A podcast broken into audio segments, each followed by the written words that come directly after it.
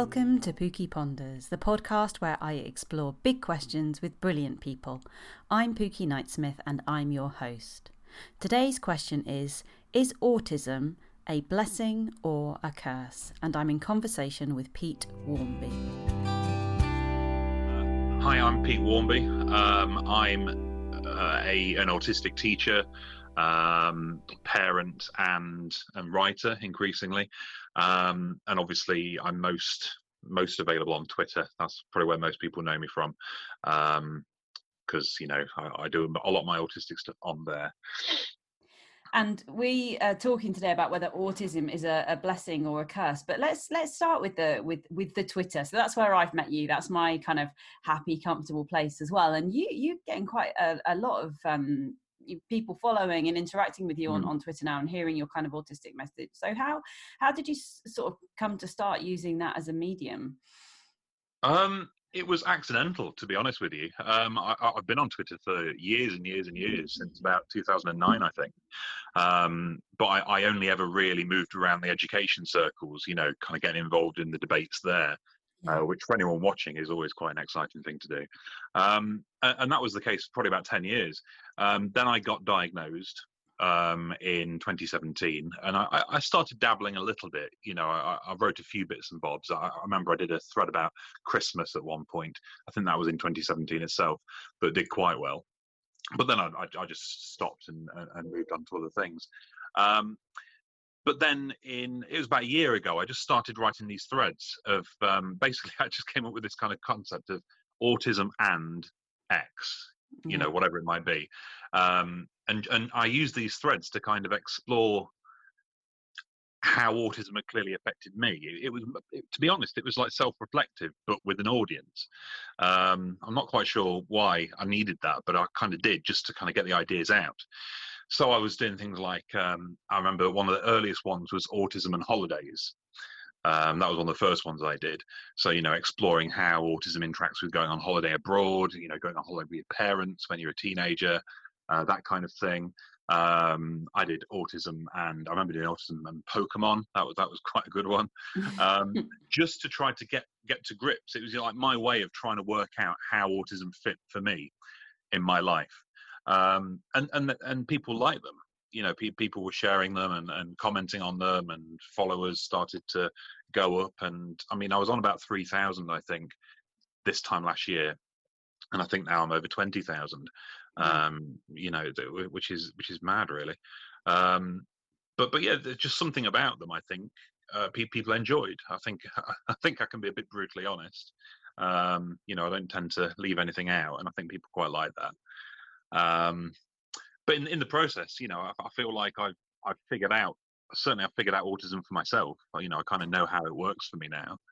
Um, how did you come to be diagnosed then? So you were diagnosed in twenty seventeen. So as a fully fledged adult. Well, yeah. Um, it was, well, it was all really about the birth of, of as I call the child. Um, because I like to try and keep it as private as possible. I don't want people to know anything about them. Um, but yeah, the, af- after they were born, um, things like you know the sleepless sleepless nights and the worry and the stress and all those kind of extra bonus things that you get when you become a parent, um, they all started to add up quite a lot, and things were very difficult. And and I, I think I came down with a, you know, basically depression at one point, um, but I didn't know why. You know, me being me, I wanted to understand, you know, what the issue was and why it was that, you know, other parents didn't necessarily have the issues that I had. Mm-hmm. Sorry about that. That's a car game by. Um, the the worst thing, I think, was the the loss of personal time, you know, loss of kind of downtime. Um, you know, as soon as a child's in the mix, you just don't really get anything like as much of that as you're used to having. Um, and I noticed that, and that made me wonder, and it made me think. And I was doing things like um, C B T, and I was I was working, you know, I was getting some treatment from the N H S, you know, the CAMS sort of stuff. And it was okay. It was, you know, semi-useful. But, I, you know, in the counselling and in the talking, you know, it just became more and more clear that there was something else going on underneath. So I started researching, you know, possibilities like A D H D and autism and things like that. And, um, And yeah, it just autism just seemed to fit. So I I looked into it more. Um, I spoke to people who knew me to see what they thought about it, and I went to the doctors, and they, to be fair, were very, very good. You know, I got a, I got a um, referral instantly, which I understand is not common no. at all. Um, you know, so I, I think between asking the G P and being diagnosed was probably about four or five months. Wow, that's quick. It is, yeah. I don't know whether there was just a, you know, hardly anyone in Wiltshire um, getting diagnosed at that point. I, I've no idea why it was so fast, but it was it was very rapid. Um, so yeah, it was. Sorry. No, I was just going to say, was it important to you kind of getting that label? It sounds like you were doing quite a lot of soul searching and trying to make sense of yourself. It was, yes, yeah.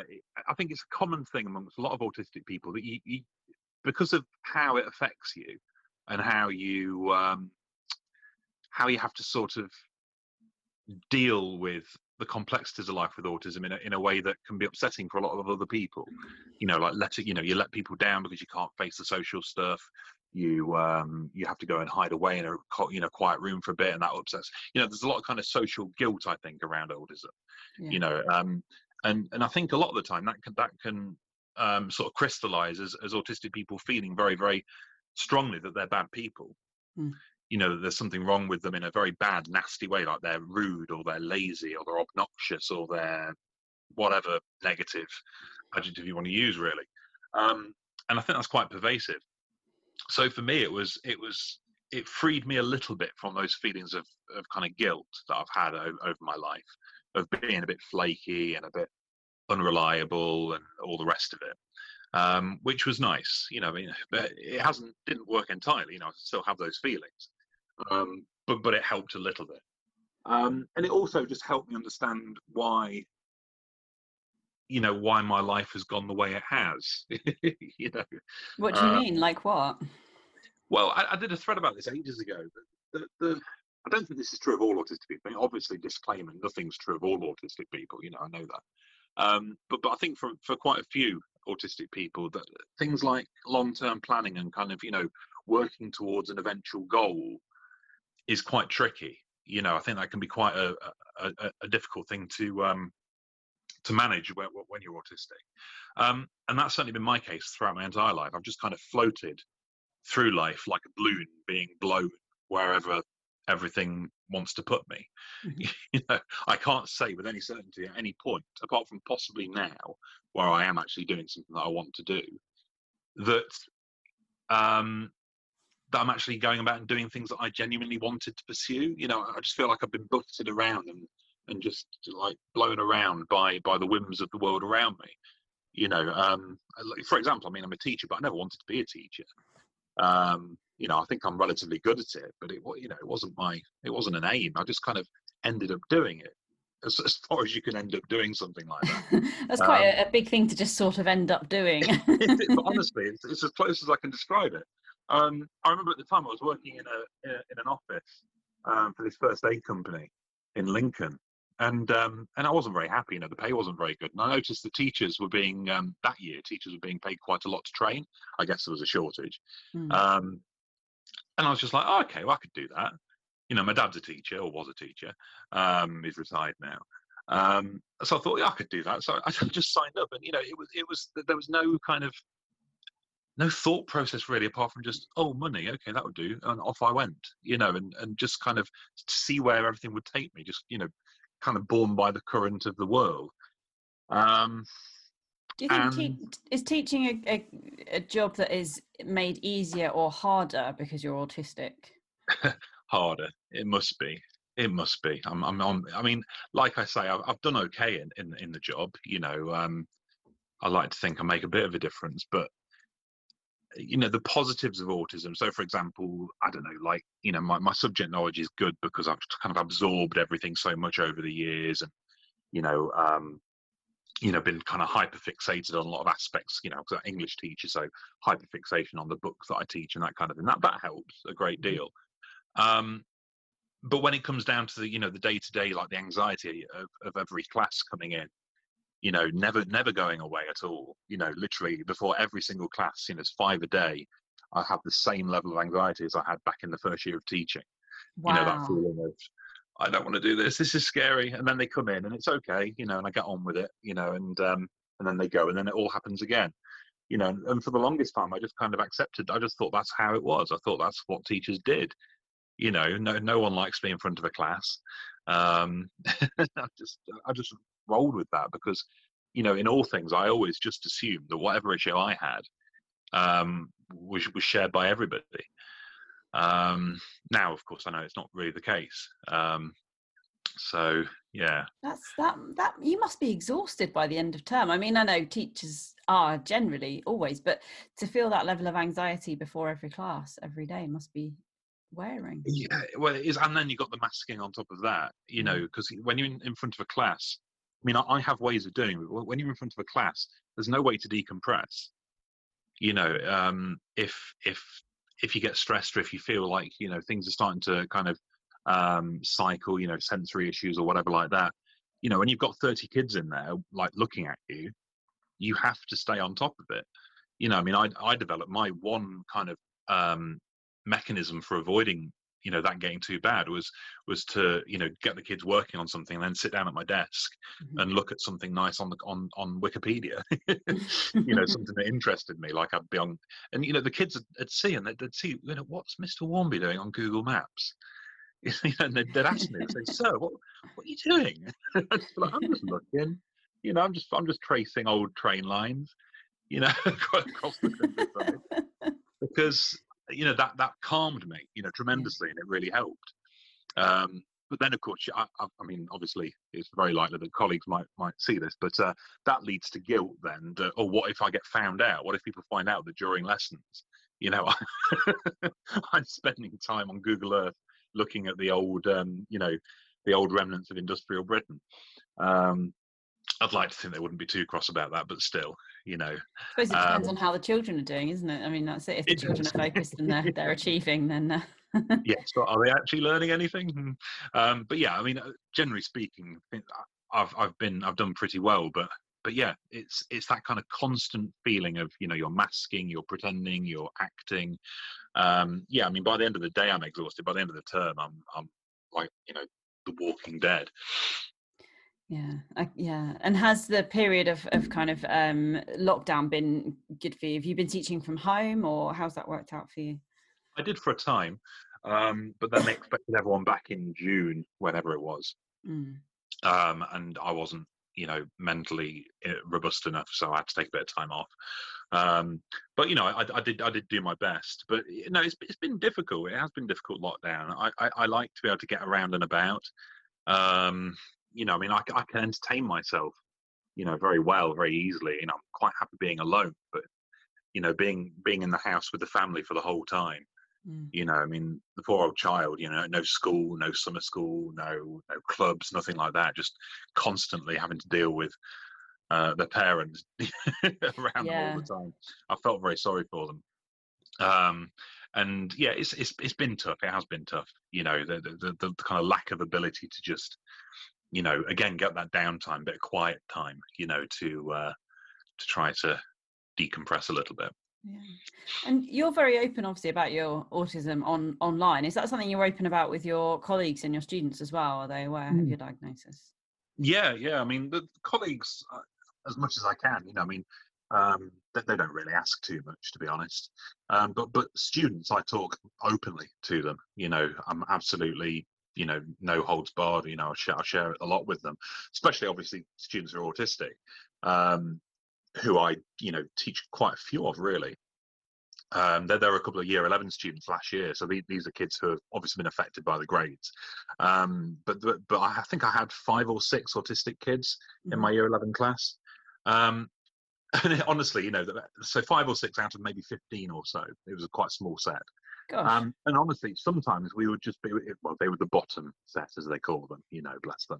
Um, but but we we we we, we fought that, you know, we pushed as hard as we could. Um, but there were times where the six of us with autism in that room would just be chatting about it.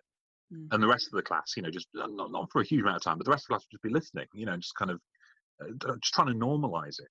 You know, I'd be talking to them about, you know, I'd say something like, oh, yeah, and isn't it horrible when such and such happens? Mm-hmm. Um, and, and we'd have just this kind of little chat.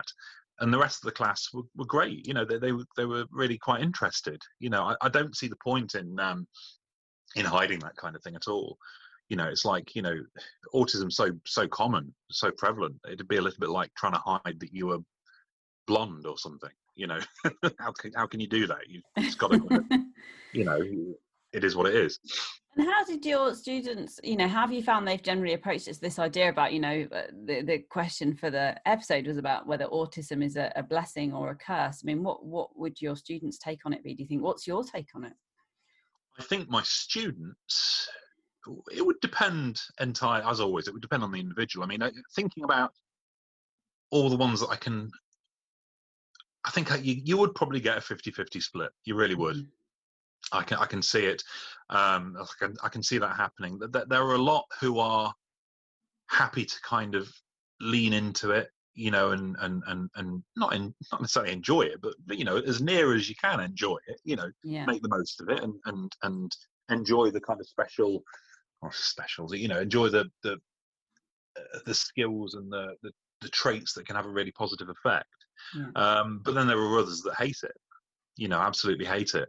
Um, often the boys, to be honest, which is, oh, really? Which is probably not what you'd expect, actually. No, that's a surprise. Um, yeah, but for some of the boys, you know, who just want to fit in with the other lads, you know, especially the boys who are who aren't naturally, I don't know how to describe it, like aren't naturally kind of um, lonesome and geeky in themselves. I mean, back at school, I was lonesome and geeky, so I it, it worked perfectly for me. It was fine.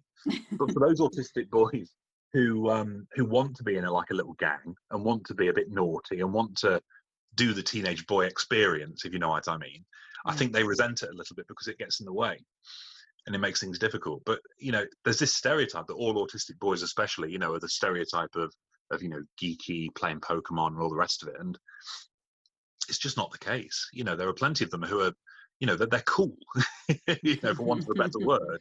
But they they they're not the same, you know, they're still not the same as the other kids. And obviously, as everyone knows in school, if you're not the same, then you're other and you're you're out there, you know, and that can lead to problems. So you get quite a few autistic um children, I think, who who who feel very angry about that. You know, they, they want to fit in, they want to be like their mates, and they know they're not, and there's a bit of bitterness there, I think. Do you think school is a particularly kind of challenging time if you're autistic? Because that whole thing of wanting to fit in is, that's tough, isn't it? Because you can be an adult who is different and individual, um, and yep. that's often celebrated, isn't it? But as a child, that's that's harder, isn't it? Yeah, you've got to have a very strong personality, I think, as a kid to to to kind of embrace being different. I mean, they, they, you know, plenty of children like that do exist. I mean, I teach mm. a fair few of them, you know, who are quite happy to be different and are quite happy to stand out. But you need a particular kind of mindset for that, I think, and it's not particularly common. Mm. Um, I, I think I think school is a nightmare for autistic people, um, teachers, teachers and students. I think that, you know, the whole system is one of those that's, I mean, let's face it, education hasn't really changed very much over the last God knows how many centuries, you know, I mean, obviously more people do it now, but the actual kind of basic idea behind education, you know, you do it from the age of what, four to the age of eighteen. Um, you learn these particular subjects, you go to lessons, you know, you go lesson to lesson, different teachers, that whole kind of structure and system that's been set up over, you know, centuries now, probably, yeah. um, just doesn't work for autistic people. It really doesn't, you know. I, th- I think you know we've we've made the best of a best of a bad job, and we've tried to cope.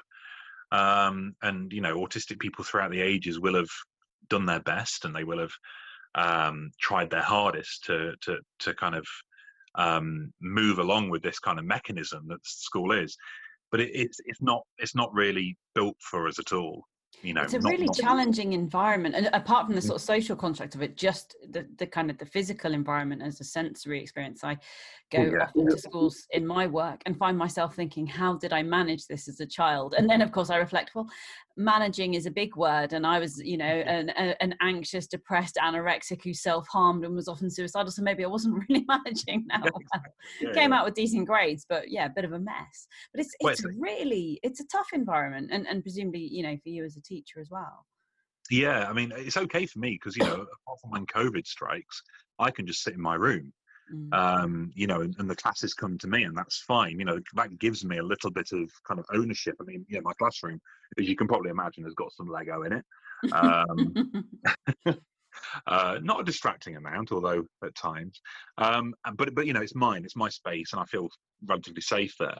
Um, but, you know, if, you, if you're a, an autistic child, you know, you, you let's imagine that you, you know, you get settled into a lesson that you really like, um, and, you know, bonus of all bonuses, they're looking at a topic that you're really interested in. Yeah. Okay, so let's, let's, for sake of argument, let's say we're doing English and you're really into Victorian literature and that's what you're doing. So for an hour, you're like completely immersed and you love it. And then the bell rings mm. and you've got to get up and you've got to say bye to all of that and go and do P E. Yeah. You know, you've got no choice. You've got to do it. If you don't do it, you're going to be in considerable trouble.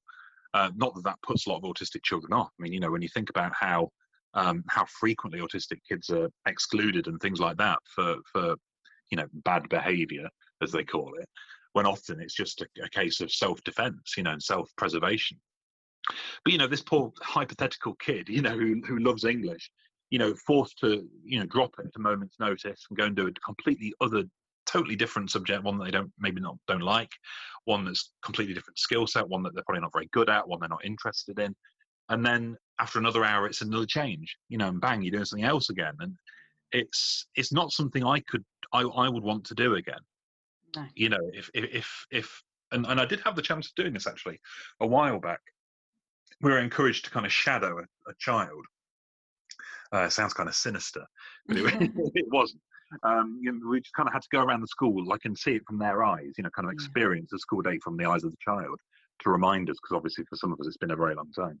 Um, and I hated it, absolutely hated it. You know, th- the only time I've done that as an adult was um, when I was a governor at a special school, and of course, special schools operate quite differently. Um, mm. And it, it was it was okay, still challenging, but yeah, I think very different than that idea of, you know, every hour you're moving on to something different. I think yeah. Yes. So you yeah. declined the opportunity. Well, I did it for a bit, but yeah, it was it was an unpleasant experience. You know, I'd yeah. never do it again. Um, So tell me about Lego then. So yeah, just, just going for all the autistic stereotypes here. You like Lego. I do, and and to my to my credit, I like Lego trains too. So oh, well done. You know, that, oh, you good autistic you. yeah, yeah. Um, so yeah, yeah. I mean, Lego. What can, what can I say? It's. I'm currently I'm, I'm I'm writing a book about this actually at the moment. I mean, it's it's only just been finalised, but it's about special interests, hyperfixations, and I'm going to have a whole chapter, obviously, on on Lego. So it's it's difficult to get my thoughts in order about, you know, what it is about the stuff. Um, it's the it's it's the, almost like something to do with tactility, like the way it feels and the way it looks. Yeah, I can remember when I was being diagnosed. I mean, this must have been the moment where the person diagnosing me went, right, yep, stamp, autistic. um, because because they said, you know, why do you like Lego? And, and I went into a kind of flight of fancy about, you know, I don't know how familiar you are, but when, when you buy a new set of Lego, and it's all in the little bags. Yes, yes, yes. And um, exactly, that's the. Yeah, sorry, I love Lego too. As an adult, I haven't gone there, but you're making me go, I should, my children need to learn Lego. I need Lego in my life. Yeah.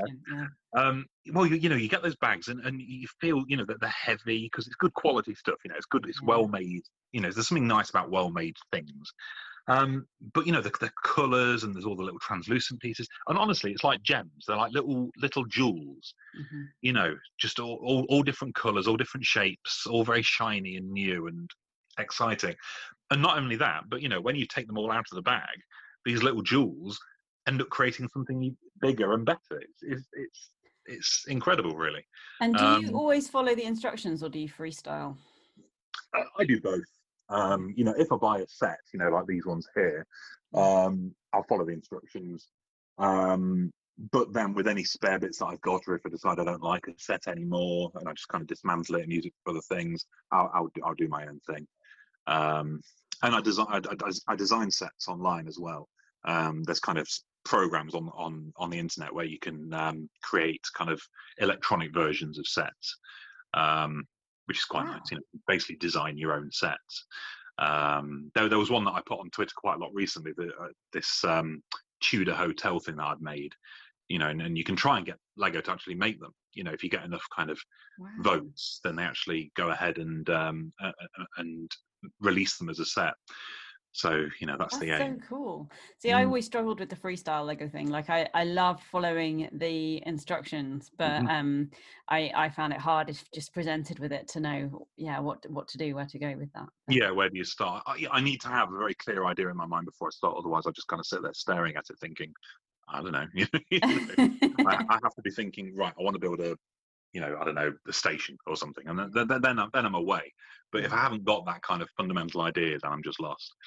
And it's a brilliant thing as well, isn't it? I've, I've done quite a lot of work with um, uh, teaching, learning support staff and people like that about using the kind of basics of kind of Lego therapy and Lego as a, as a, you know, sort of therapeutic tool, both in terms of the tactile and the building, but also the stories you can tell with it. And I mean, there's lots and lots of different ways that you can, you can kind of go there with it, isn't it? But even just in its most basic form, it, as you say, it feels nice, doesn't it? And, and it does, yeah.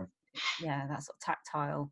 Uh, that tactile, and it hasn't changed. I think lots of things feel like they've changed over time, but Lego feels exactly the same now as it did, you know, when we were five, six, seven years old. It's... It does, it does. I mean, you know, there's new elements, you know, new bricks and things, but they all have the same, like you say, the same texture, the same feel to them, the same weight. You know, they haven't, um, you know, deteriorated in quality or anything like that, like some things do.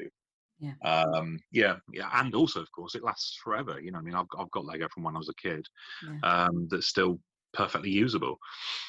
Yeah, absolutely. I want to ask you about a tweet you you uh, you tweeted yesterday, um, and oh. and what was kind of behind this. So you said, um, "Put your hand up if getting diagnosed with autism made you, for whatever reason, more autistic." Um, and I just wondered, what what did you mean by that, and where were you going with that, and was that your experience? Yeah, it, I think what I was getting at was the fact that, you know, you find out that you are autistic. And I think a, a very common um, kind of outcome of that is you realise how much you've been pretending um, all your life. And you sort of start to just feel a bit more maybe comfortable in in, in the role, if you like. You know, you, you, you kind of just settle into it a little bit. And um, and I think in doing that, the mask slips.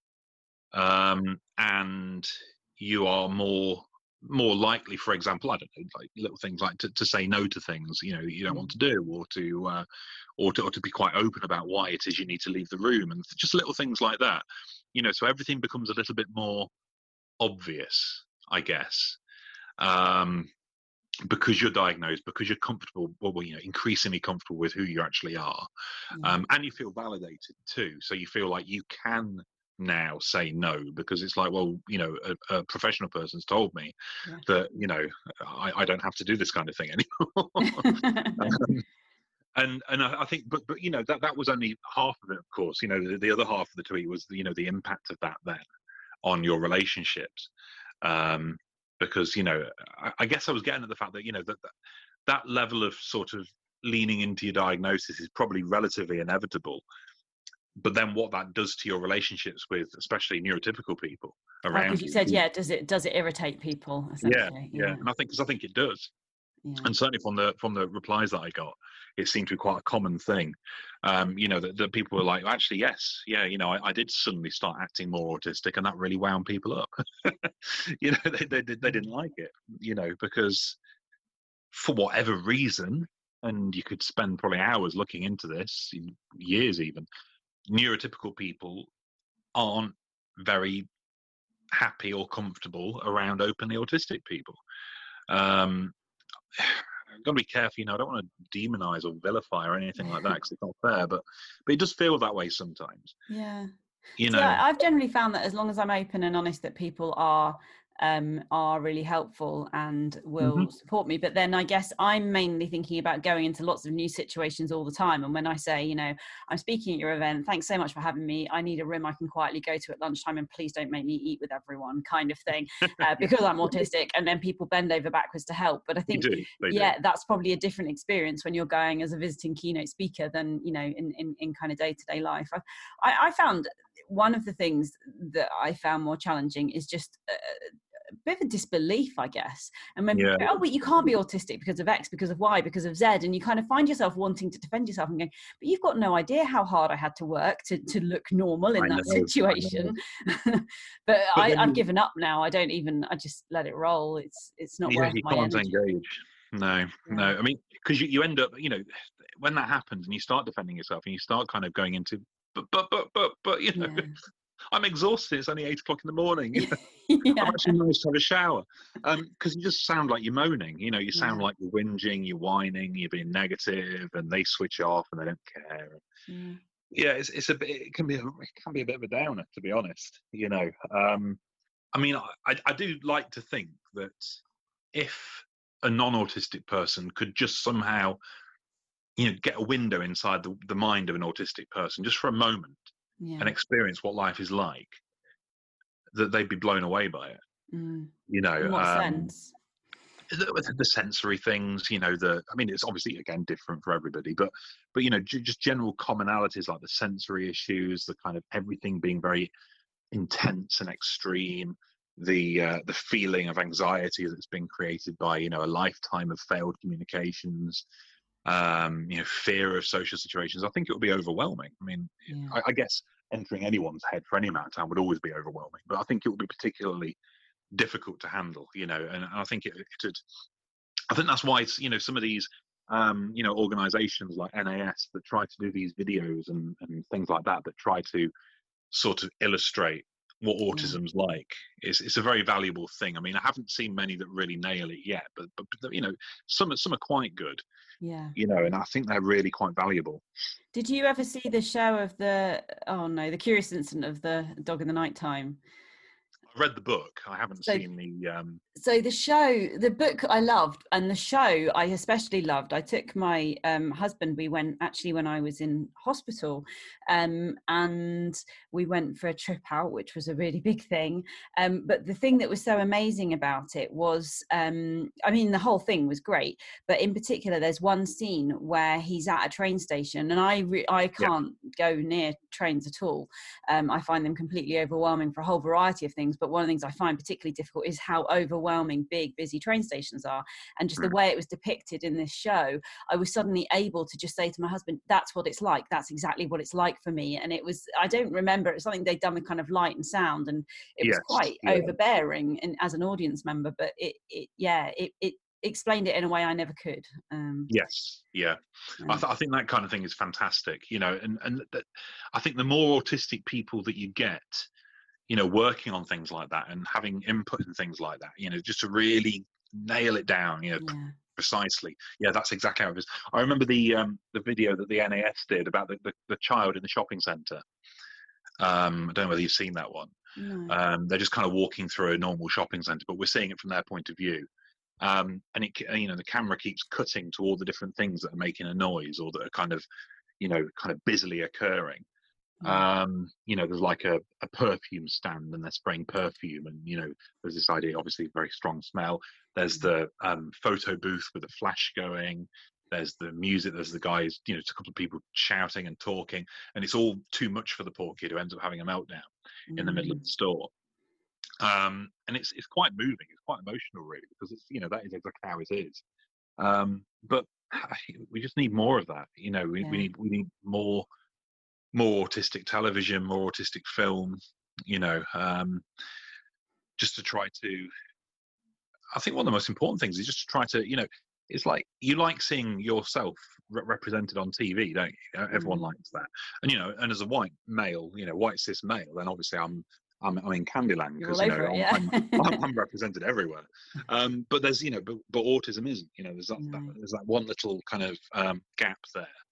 That, that I feel would be so beneficial for the autistic community if there was more representation out there, um, just to make us feel more validated and more like we are actually really a part of the earth and its people, yeah.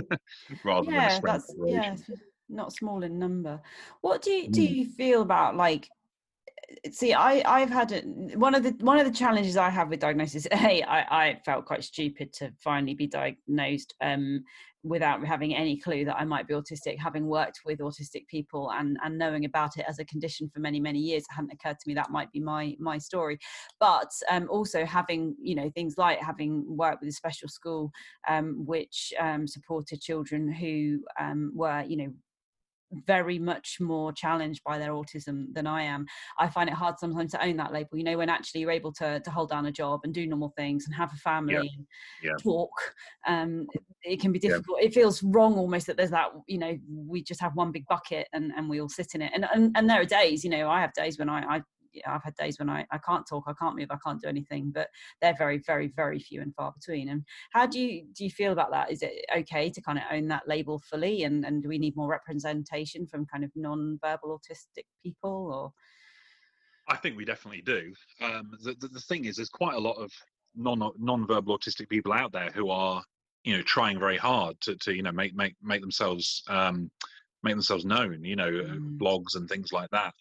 Um, But, you know, because the, the, their number is obviously slightly lower than, than you know, the, the rest of the autistic community, it's very difficult for them to be noticed, you know, above mm. the kind of hubbub.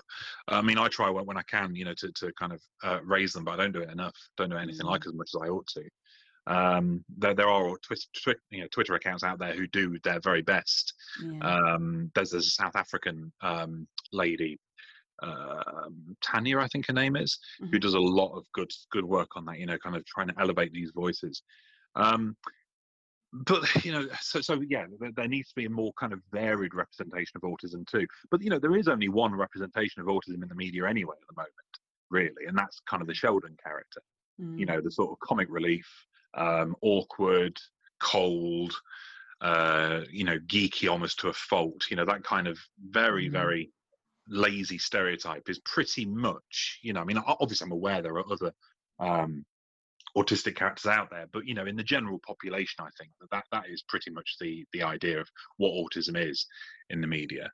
Um, you know, maybe with a sprinkling of Rain Man on the side or something for yeah. older people. Um, you know, when what we really need is is, is people to be, we, I mean, I, I only watch, I've only seen a little bit of She-Ra, for example. You heard She-Ra? No. Um, through my, my, through the child. Um, mm-hmm. It's a cartoon, you know, it's like a, a, a, a it's mostly um, female characters kind of battling um, some evil threat. But there's one character in that who's very definitely coded autistic um, and was coded autistic purposefully. And I think there are autistic writers on the team that put effort into this. I think her name's Entrapta. Um, and she's into technology and that kind of thing, but she's a very, very different sort of autistic character. Okay. You know, she's, she's very enthusiastic, very excitable, really passionate about things, you know, like very different to Sheldon, very different mm. to um, who else is there, you know, the kind of typical characters. And I think that's brilliant. I think that's fantastic. Mm. And we, we need a lot more of that, you know, because otherwise there is just this kind of one avenue of, of, of you know, um, one trope, if you like, of autism yeah. in the media, yeah. and it's it's just no good. When it comes to owning the label, I mean, obviously all you need to do is spend a day on Twitter to know that there's a lot of argument about about this kind of thing, you yeah. know, um, you know, high functioning labels, those kind of things, you know, and and um, I'm I, I've always been on the side of of if you're autistic, it doesn't matter how your autism, you know, um, manifests, you are autistic, and that will have challenges, and even though those challenges might be hidden and might be, you know, kind of easily easily um masked over, it's still there and it's still very, very difficult. um I, I think, but you're right, it is difficult because, you know, it's, it's such a wide range of experiences all kind of um plonked under this one label mm. um that, you know, it can get a bit unwieldy.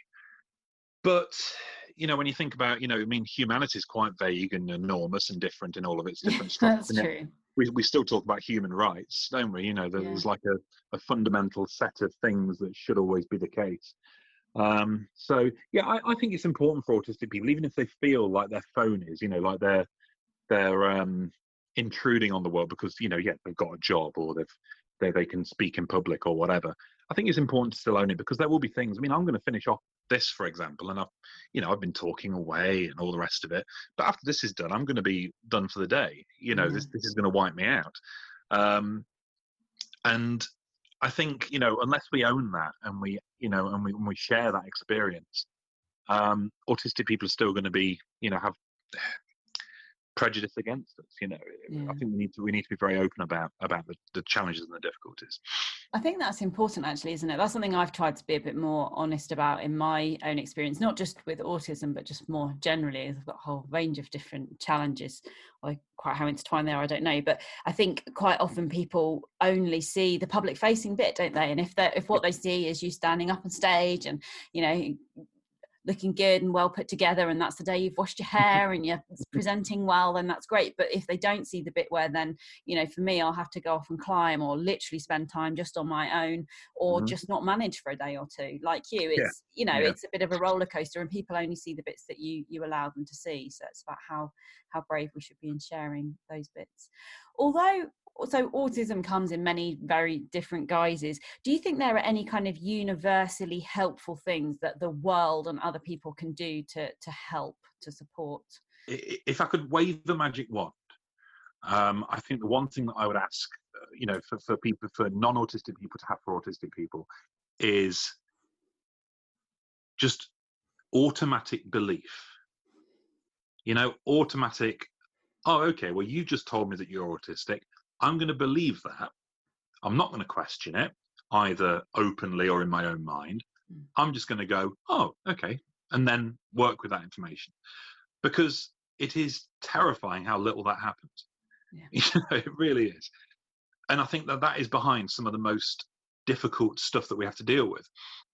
You know, um, if, if you say that you've got a broken leg, Mm. and that's not a great analogy, I understand that, you know, because obviously broken legs are a thing that happen to you, and you know, they get better, but just as a for sake of argument, just because obviously it has it has effects that makes your life more difficult.